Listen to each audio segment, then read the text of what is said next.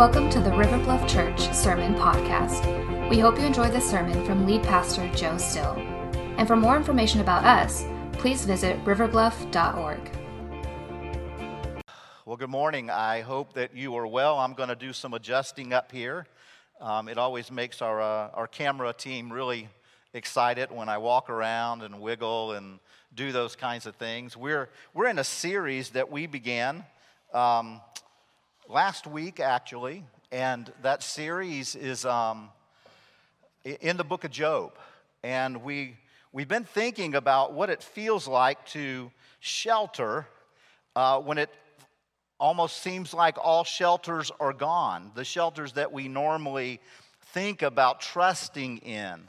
And so this morning, I want us to continue that journey. We're going to be in Job chapter 1 and chapter 2 this morning, and so I hope you, if you have your Bibles, you'll open them there and turn there. We're going to kind of move through that. We're going to take really the whole month of August and just turn our attention to this biblical account, one of the most ancient of books in the Bible, about this man named Job. And before, I do that, I want to just go back and pick up on the passage of Scripture that David Blayton read for us earlier from 2 Corinthians chapter 4, and I just want to call your attention back to verse 9. It says this: we get knocked down. And Paul was writing to the church at Corinth. He was talking about those of us who follow Christ. We get knocked down. It's going to happen. But we get up again, and we keep going. Now, I don't know about you, but I'm one of those people that lately kind of feel like been knocked down. Anybody else feel a little knocked down by what's going on in the world? I think all of us do. And let me say this. If you know someone in particular, if you have a friend that you're kind of connected to, and they have had these expressions lately that they're feeling really knocked down, they don't know if they're going to get back up, here's what I'd encourage you to do. Text them right now. Tell them to tune into your YouTube channel that you're on, or maybe you want to text them later and you watch this together, because this message is really going to be for those who feel like they've been knocked down and may not feel like they're going to be able to get back up. They feel maybe kicked around. Because the truth is, we all get knocked down. But there is a way where we can get up again and keep going. When I think about that phrase from 2 Corinthians 4, verse 9, I think about some of the great kind of movies about fighters, some of the great fighting movies. I remember my senior year in high school, a movie came out. It was actually a remake of a 1931 film. It was called The Champ. And it starred this little kid named Ricky Schroeder and John Voight. And it was just a heartwarming fighter story. And there have been lots of these fighter stories. Back in 2001, Will Smith played Muhammad Ali. That movie. In 2004, there was a little bit different kind of movie about a fighter called $1 Million Baby. There was the Cinderella Man. There was the Fighter in 2010, and then in 2015 and 2018, Creed and Creed 2, but probably the most famous franchise of fighting movies is what?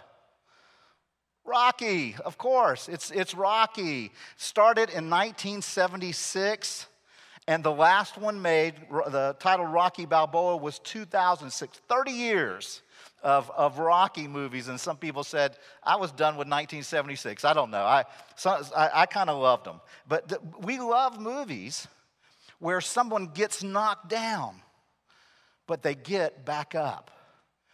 And when I think of some of those movies, I think of Job. Man, Job had a beat down. He got beat down by life. He was knocked down. He lost everything. He lost his family. He lost his wealth. He lost his personal health. He even lost his shelter. I mean, his home was utterly destroyed. But in the midst of all that, Job learns to shelter in God, to shelter in God's authority and God's power, God's sovereignty, God's love, God's mercy and grace. Now, not only do we love stories about those who get knocked down and get back up, but we love rags to riches stories. We love those stories where, you know, people grew up and were disadvantaged, maybe raised in a single-parent home and didn't have the opportunity to go to good schools, but, you know, they make some things happen, and, you know, God may bless them in a unique way, and they step into those blessings, and they become like a doctor or a lawyer or a senator or something like that. Those are great stories. This is one of the reasons why some people avoid reading the book of Job, is because it's not a rags to riches story. It's the inverse. It's a riches to rags story. And not many people really love them, going in this kind of opposite direction. And Job's response to all that befalls him is really, really classic.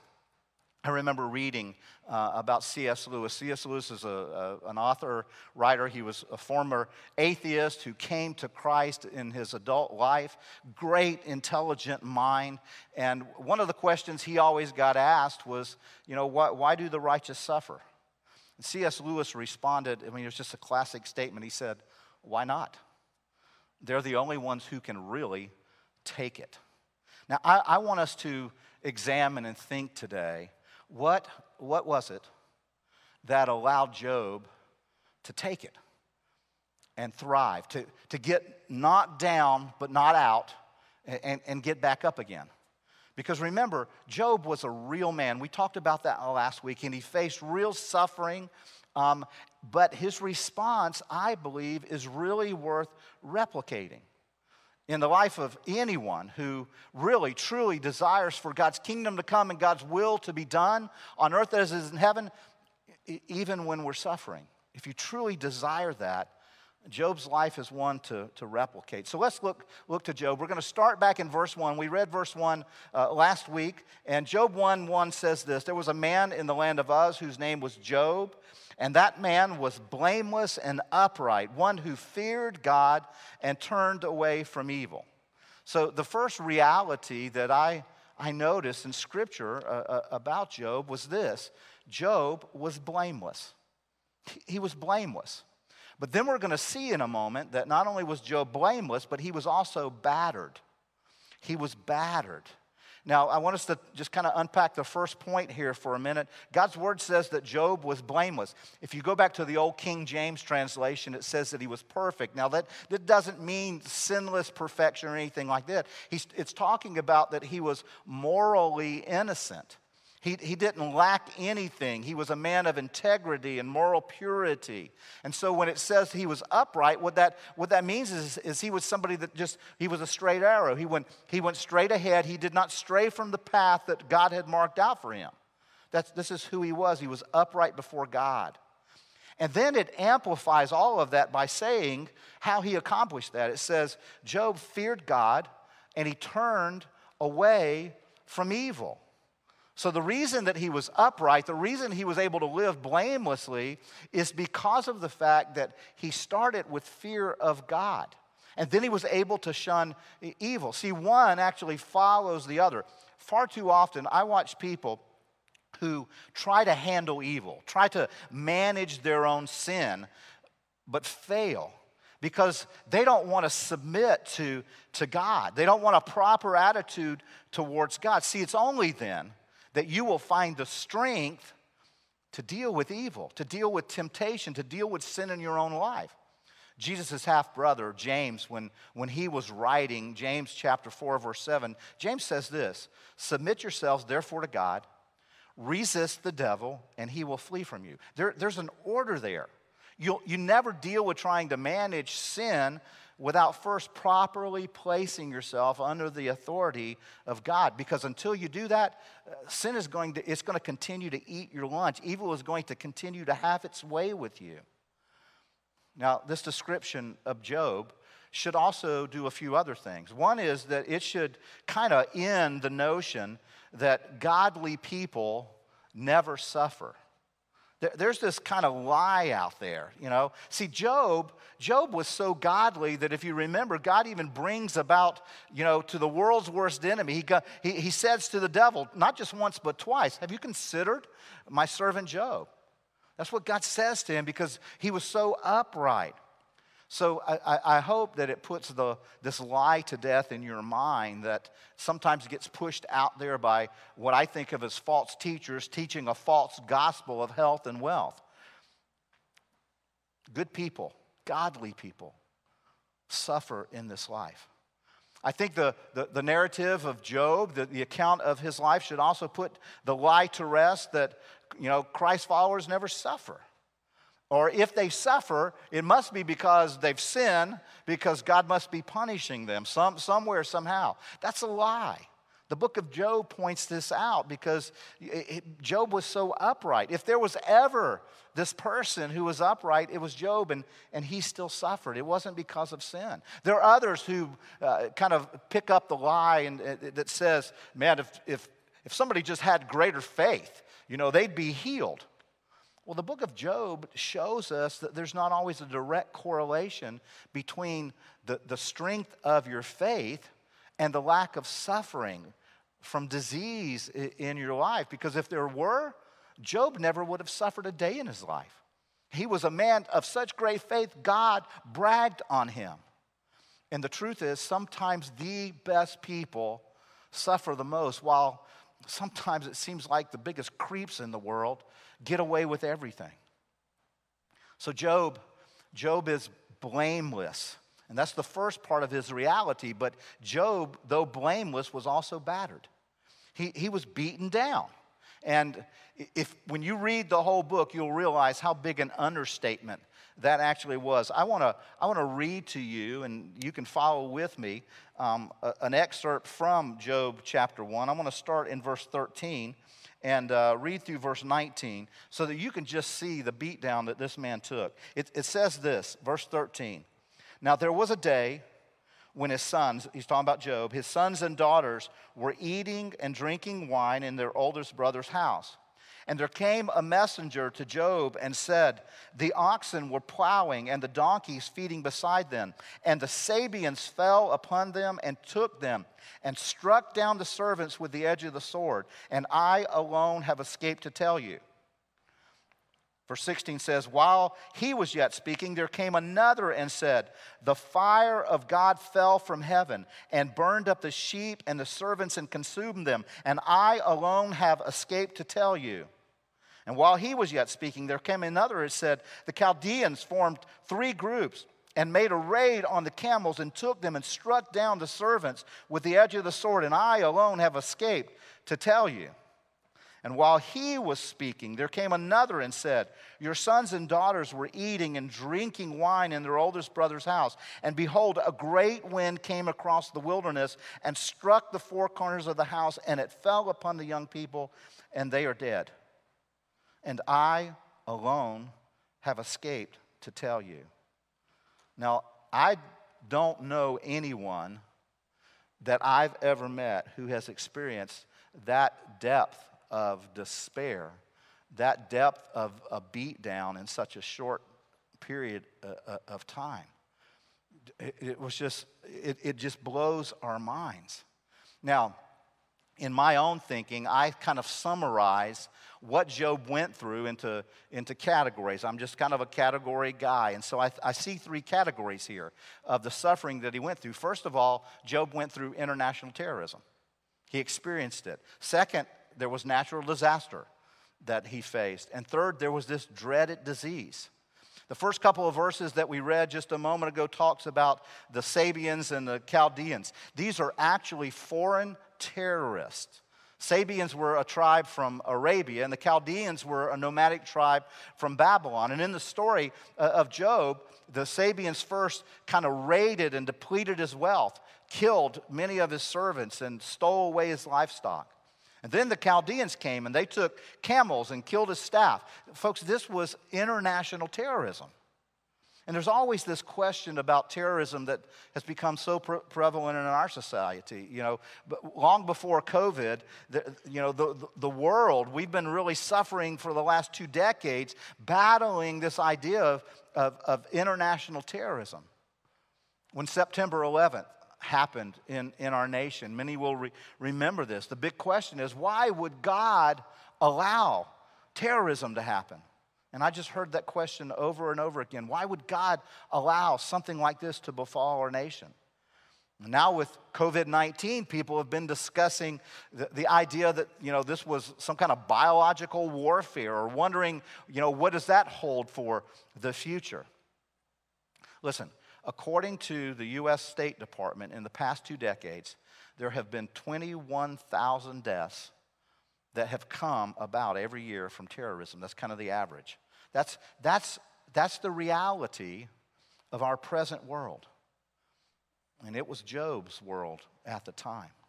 Second thing, the category was this natural disaster. We read this story about lightning falls from heaven, the fire of God. Then we read the story about this sudden wind that comes and kills his family. It just destroys everything. Again, natural disaster is an incredible cause of death. The World Health Organization tells us that nearly 90,000 people every year are killed by natural disasters. And friends, remember this. The Bible says that the earth is the Lord's and the fullness thereof. This world belongs to God, and yet we face suffering. Third is this dreaded disease that we see. And I take you over to chapter 2 for this, because things go actually from bad to worse. In chapter 2, verse 7 and 8, we read this. So Satan went out from the presence of the Lord, and he struck Job with the loathsome sores, from the sole of his foot to the crown of his head. And Job took a piece of broken pottery with which to scrape himself while he sat in the ashes. Friends, that's a physical just picture of really what goes on throughout most of the book of Job. He is suffering. As you read through it, you'll discover he can't sleep. He has convulsions. He has night terrors. The account of Job's life goes on to say that it's just horrible. And the truth is, we don't really know what was the cause of his physical condition. Now, there have been lots of physicians who have kind of guessed at it, educated guesses. There's been biblical commentators. Some have said the early stages of leprosy. Some said because of all of the problems that he had physically, that it was probably that Job was in kidney failure. Some say it was a horrible, kind of skin disease. But the point is this. One moment, Job, this blameless, upright, godly man, is enjoying his life. He's having falafels with his family or something like that, and suddenly it's all gone. Everything is just taken from him. Now, some of us may feel like it's, just months ago. We were having fun, and now this, and now the economy. And when you get down to verse 8 that we read, Job took for himself, it said, just a broken piece of pottery, a shard, and he starts scraping himself, and it says while he's sitting in the midst of ashes. Now, we just picture this. We don't know, is this the ashes to his home? Is he in rubble? What's going on there? Some commentators suggest that actually because Job was now homeless, that he basically relocated out to the city dump where there's refuge, where people come and bring their garbage, and that this is the condition we find Job in, sitting in ashes, because they would constantly burn out at the dump. And now just think about it.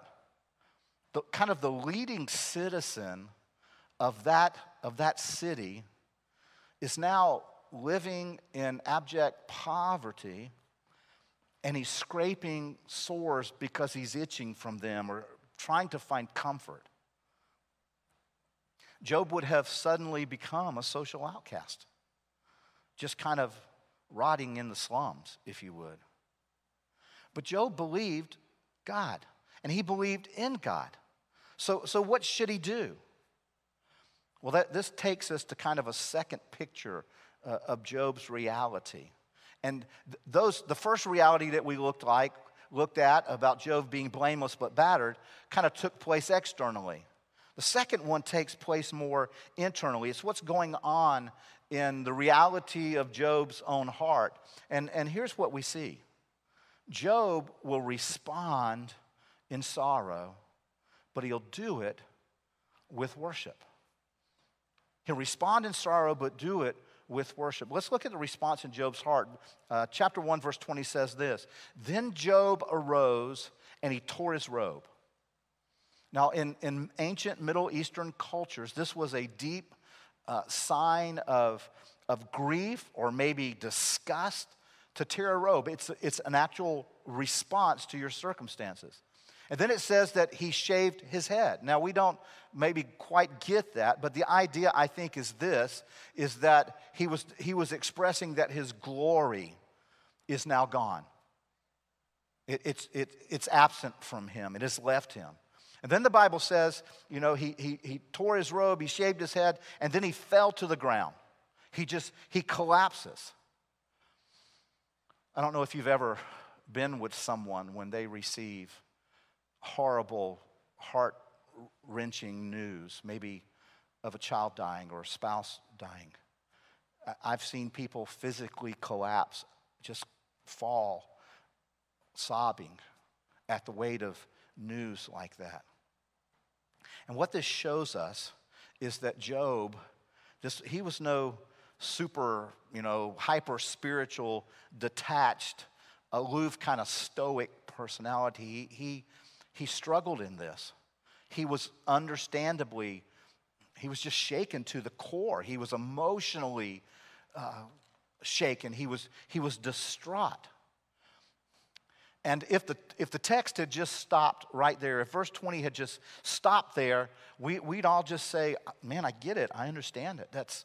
I would be just like that." But verse 20 doesn't stop there, because the description after all of this was, it says he fell to the ground and he did what?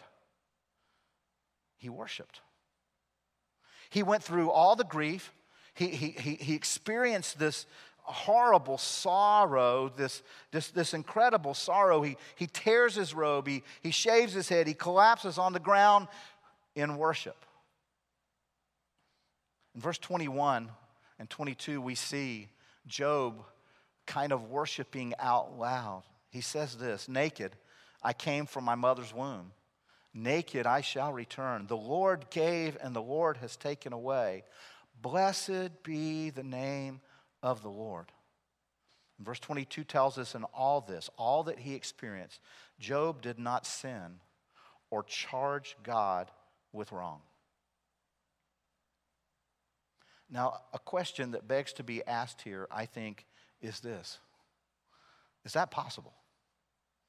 Is it really humanly possible? I mean, come on. When things got this bad, I mean, he loses his children, his wealth, his health. When the stock market crashes, when everything's negative, when everybody's worried about death and life and the economy recovering, can people worship God in the midst of that? We can. God's people can. And here's why.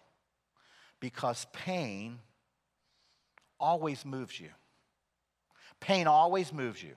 Now, it's like a fork in the road. You get to decide which fork you're going to take, but pain is going to push you to move. And you can either go down the pathway that moves you farther away from God or closer to God. See, pain and suffering and hardship will do one of two things. It will either break your back or it will drive you to bend your knees. Some people, when they suffer, I've discovered, become bitter. They normally turn inward. They get filled with self-pity. They complain. They become resentful at life. I bet you probably know someone like that.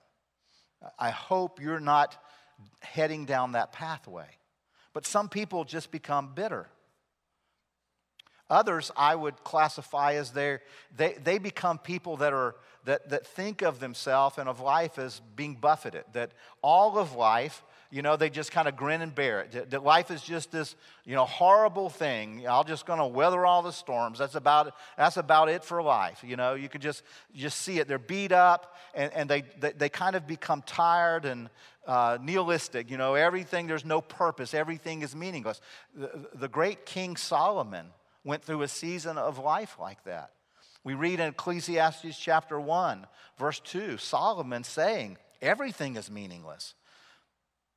Completely meaningless, he says. It was a season in his life when he would, as I would describe him, he was a man who was buffeted. So some become bitter, some become buffeted in their mindset. But you can also, and I've seen people, and I hope you have too, some people become better. And I'm not saying that just because it's some clever talking point or it's a rally cry, come on, we can all get better. It's true. Some people get better, and we see that in the life of Job. I read recently about a Christ follower who is a business owner. He owns a small chain of 6 restaurants, and because of the virus, where he lives, it was a hot spot, and he was recently interviewed and was talking about possibly losing all of his businesses, losing his livelihood. And he spoke these words. He said this, I came into the world with nothing, but I'm going to leave this world with salvation in Jesus Christ.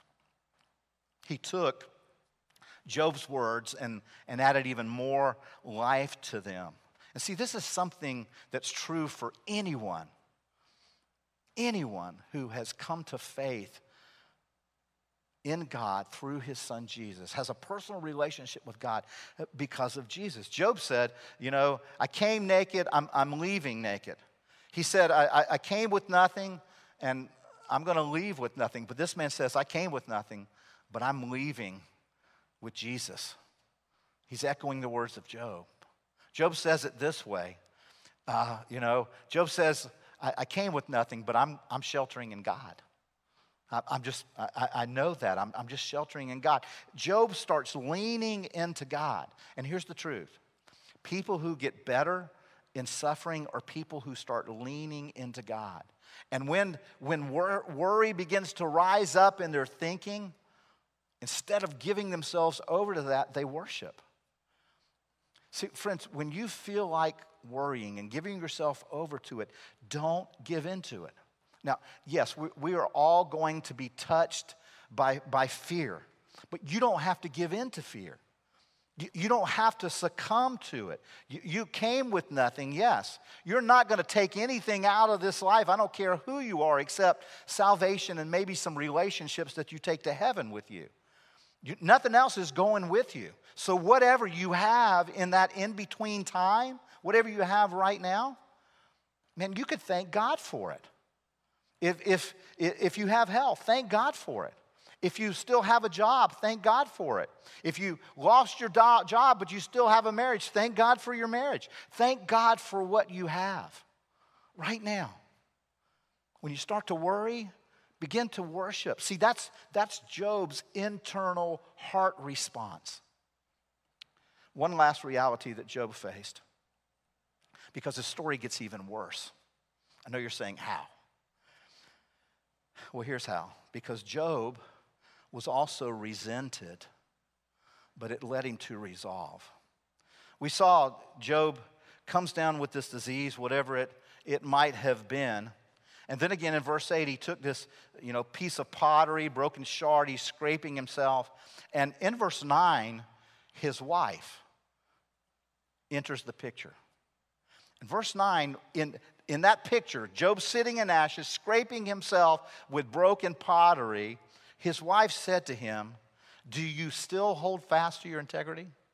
You're still gonna hang on to all that stuff you've said you believe, Mr. Upright, Mr. Blameless spiritual dude. Why don't you just curse God and die?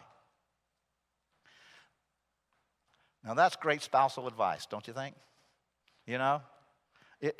What is she saying? I mean, she's basically looking at her husband in this situation and saying, will you quit being so holy? Just curse God. Let him strike you dead. She's basically saying, it would be better to be dead than face what you're going through. In verse 10, Job says to her, you speak as one of the foolish women would speak. Shall we receive good from God, and shall we not receive evil? In all of this, Job did not sin with his lips.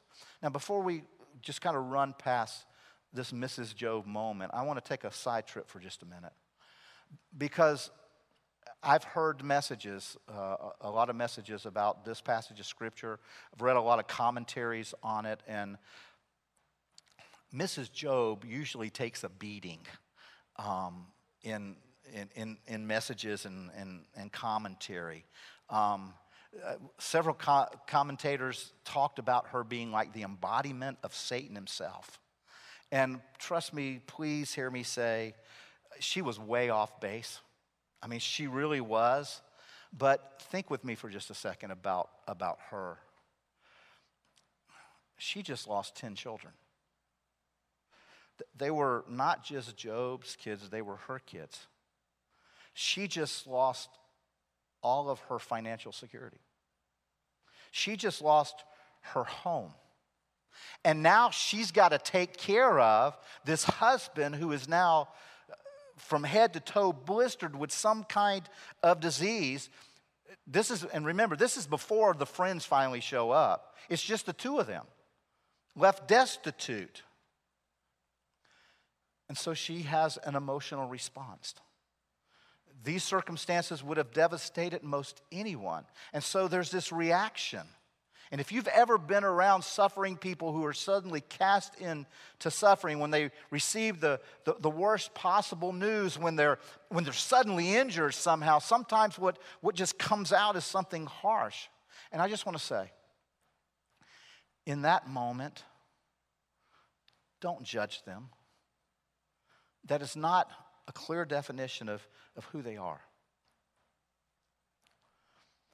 Because of some recent circumstances, I've been doing a little bit more reading about how our brains work and how they're kind of hardwired. And one of the things that I've learned is this: all human brains are hardwired to first give an emotional response before we give an irrational response. See, every impulse, every sensory receptor is fed through our spinal column, and our spinal cord runs into the brain at the base of our skull, at the back of the brain. And so before that signal reaches the frontal cortex, the lobes where rationality and reasoning take place, they first pass through what's called the limbic system. And the limbic system is where our emotions are housed. And so we're actually hardwired, every human being is, hardwired to have an emotional response before we have a logical response. And that's why people suddenly in pain react sometimes and say some things that once their reason kicks in, they wouldn't say. Now, having said all of that, I don't want to completely let Mrs. Job off the hook. We are still responsible for the words that come out of her mouth. We are still responsible for the actions, that our bodies engage in. And so what she told her husband was horrible advice. Now, actually unknown to Mrs. Job, this is exactly what Satan was hoping for. If you recall back in Job chapter 1, verse 11, one of the things that Satan said to God was, if you will take away Job's blessing, he will curse you to your face. Job didn't do it. His wife may have, but Job didn't. And so when she says, curse God and die, I believe with my whole heart that Satan and all his minions went, yes, here it comes. God, watch this. Friends, here's what I'm getting at. Sometimes good people who are close to you sometimes might give you bad advice. In a crisis, you're going to get a lot of well-meaning advice, sometimes from some very good people, and sometimes it's going to be wrong because it doesn't come from a divine vantage point. Satan can work through people who are close to you. Let me give you an example. When Jesus announced to his disciples, I am going to the cross, I'm going to suffer. I'm going to die for the sins of the world. One of his closest followers, Peter, basically stands up and says, Lord, I ain't letting that happen. I'm going to put a stop to this. No way, Jesus. You remember what Jesus said to him, Matthew chapter 16? He looked at him and said, get behind me, Satan. You're a hindrance to me, for you are not setting your mind on the things of God, but on the things of man. Jesus rebuked Peter, like Job rebuked his wife. And see, you know, you need to be warned that sometimes people close to you will not always give you great advice, especially if they're suffering too. See, we're tempted oftentimes to listen to the advice of people who were close to us because there's a strong relationship. How'd that work for Adam in the garden when he listened to Eve? He loved her. He wanted to accept her advice. What about Abraham listening to his wife Sarah? Both times these men took bad advice because there was a relationship there. And the temptation often is so strong just to give in, especially if it's advice coming from a loved one and you've just been beaten down and in crisis. But let me just get personal here for just a second. Maybe you're viewing this right now and you're feeling like giving up. Maybe you've had enough. Maybe you're just saying, I've had enough of this world. I'm tired of it, and you feel like giving up and you want to quit, and you think that's the easiest thing to do. But friends, it's the worst thing you can do. And I want you to know I'm praying for you. I'm asking God to give you the strength to go on. There are people in this church praying for you, and we want to pray for you by name. So you can go to our website and fill out one of our prayer forms, and our prayer team and our elders and our staff, we will pray for you to be strengthened by God. Right now, it feels like you're going through the valley of the shadow of death, but here's the deal. God has promised to be with you there. The best way out of the valley of shadow of death is not trying to get around it. It's to just go through it with the Lord. Because once you're through it, one of the things that you're going to discover is that God was at work in the misery. And he's forming you, and he's forming your suffering into something beautiful, something powerful. Job was resented by his wife, only person left in his life. He was resented by that person. But Job's response was with resolve. If you look back at verse 10 again, Job responds to his wife when she says, curse God and die. His response is, you speak as one of the foolish women would speak. And Job's rebuking her, but and I imagine it was hard to say to her, knowing the suffering that she was in. It was his wife. She was in pain. But this needed to be said. And he wasn't saying, oh, you're a silly woman. He wasn't doing that. What he was saying is in keeping with what's found throughout Scripture. The psalmists talk about it in Psalm 14 and Psalm 53. The Bible says, the fool says in his heart, there is no God. Job says, basically, wife, what you're doing is you're trying to reason in these circumstances, and you're not including God. And that's foolish. So here's what's happening. Job is saying, you speak as one who's foolish. And then he asked this question, shall we receive good from God and not also have to deal with evil? In all of this, Job did not sin with his lips. What Job is saying, friends, here is great theology. Great theology. I mean, think about it. Should we only walk around saying, hallelujah, when things are going good? And then when we run into difficulties in this life and struggle, shouldn't we still raise a hallelujah? Shouldn't we still bless the name of the Lord? One of the things that I have discovered is that the contrast between our bad times and our good times make the good times all the better. You know, I tell you what, when we have opportunity, as David talked about earlier and prayed for, when we have that opportunity to regather in person instead of just being online, we're going to really be happy about being together as the people of God. Even some of you who complained about having to go to church, you're going to be glad to be back. There were kids that, used to say, "Do I have to go to church today?" And now some of those same kids are saying, "Man, when are we going to get to go back to church?" See, God is using this mess in that way and in many other ways.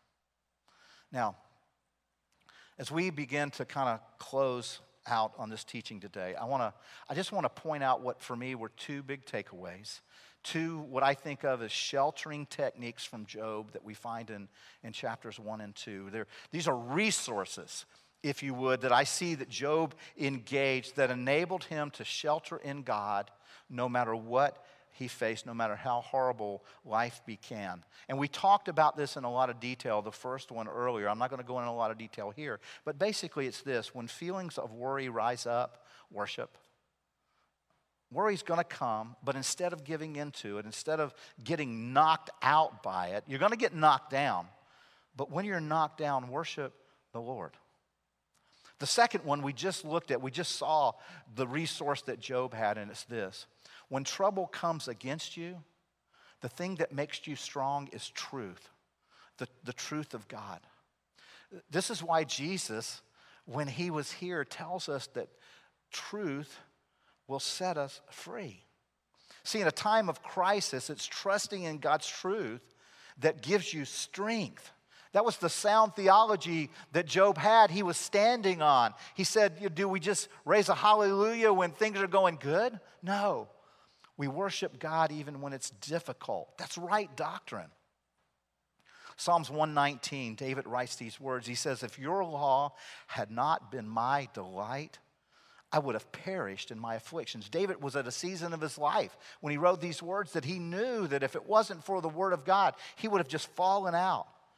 David goes on to say, "The unfolding of your words gives light. It imparts understanding." He's saying, "God, your word helps me.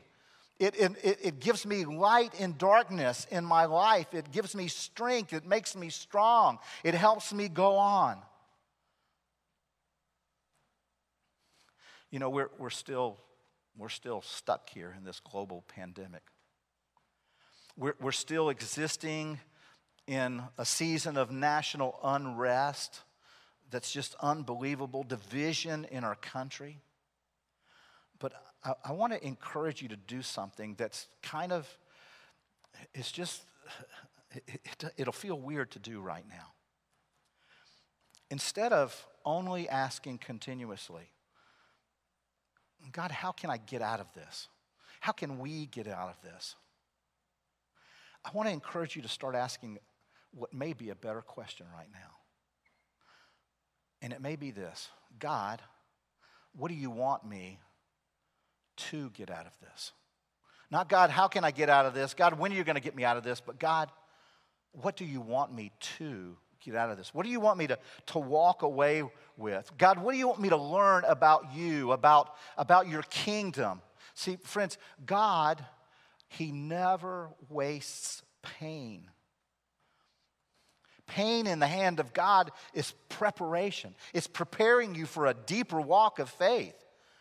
In the hand of God, of the living God, your pain is a pointer to the promises of God that are in this book. It points them out because God is always, always faithful to his promises.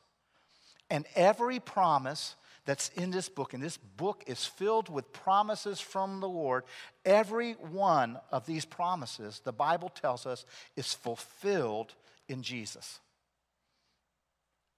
God's only begotten beloved Son. Have you trusted him?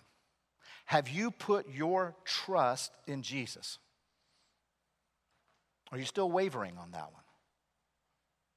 The Bible says if you will come to Jesus and you will see the beauty of Jesus, if you will see what he did on the cross for you, that he died to take away your sin so that you could have a relationship with God because your sin is keeping you from God.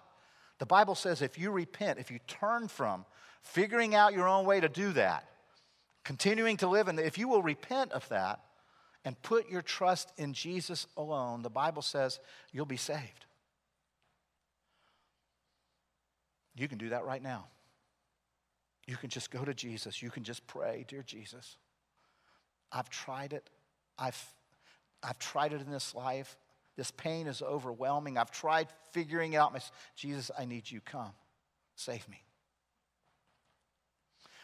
Many of you watching have trusted Jesus, but here's the question for you today. Are you trusting Jesus? Are you trusting him in this pain? Are you still blessing the name of the Lord? Are you more like Job, or have you become more like Mrs. Job? See, God is faithful. He is faithful even in your pain. He will be a shelter for you. He is the only sure shelter in this life. Let's pray together. Lord, we come. We come having looked into your word. We come, Lord, seeing this man whose life you put on display for us to learn from. This man who went through a pain and a sorrow that we cannot even fully imagine. And yet he put his total trust in you. He sheltered in you, O God, in the midst of a catastrophic storm. Instead of giving in to worry, he worshiped you. Instead of only looking at his trouble, he trusted in your truth.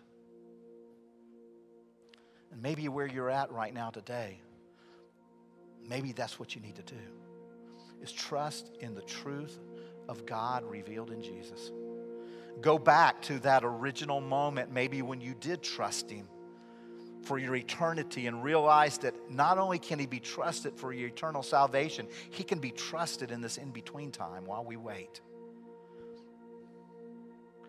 Will you trust him? Because he's faithful. He's faithful to his promises. He is there for you. He is the only sure shelter in this storm. Will you go back to him today? Will you recommit yourself to fully pursue life in him, letting him be your king, pursuing life in his kingdom?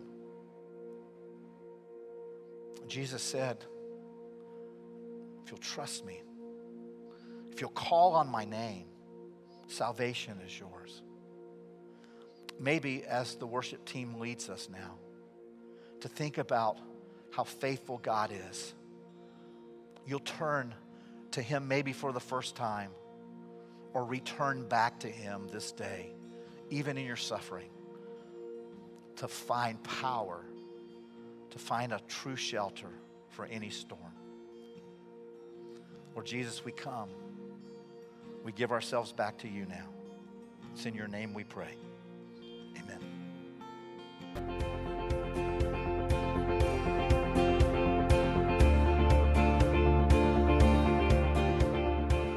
Thanks for listening. If you're in North Charleston this Sunday, please consider visiting us at our 9 o'clock or 11:30 services. We'd love to see you. Again, for more information, visit riverbluff.org. Now go change the world.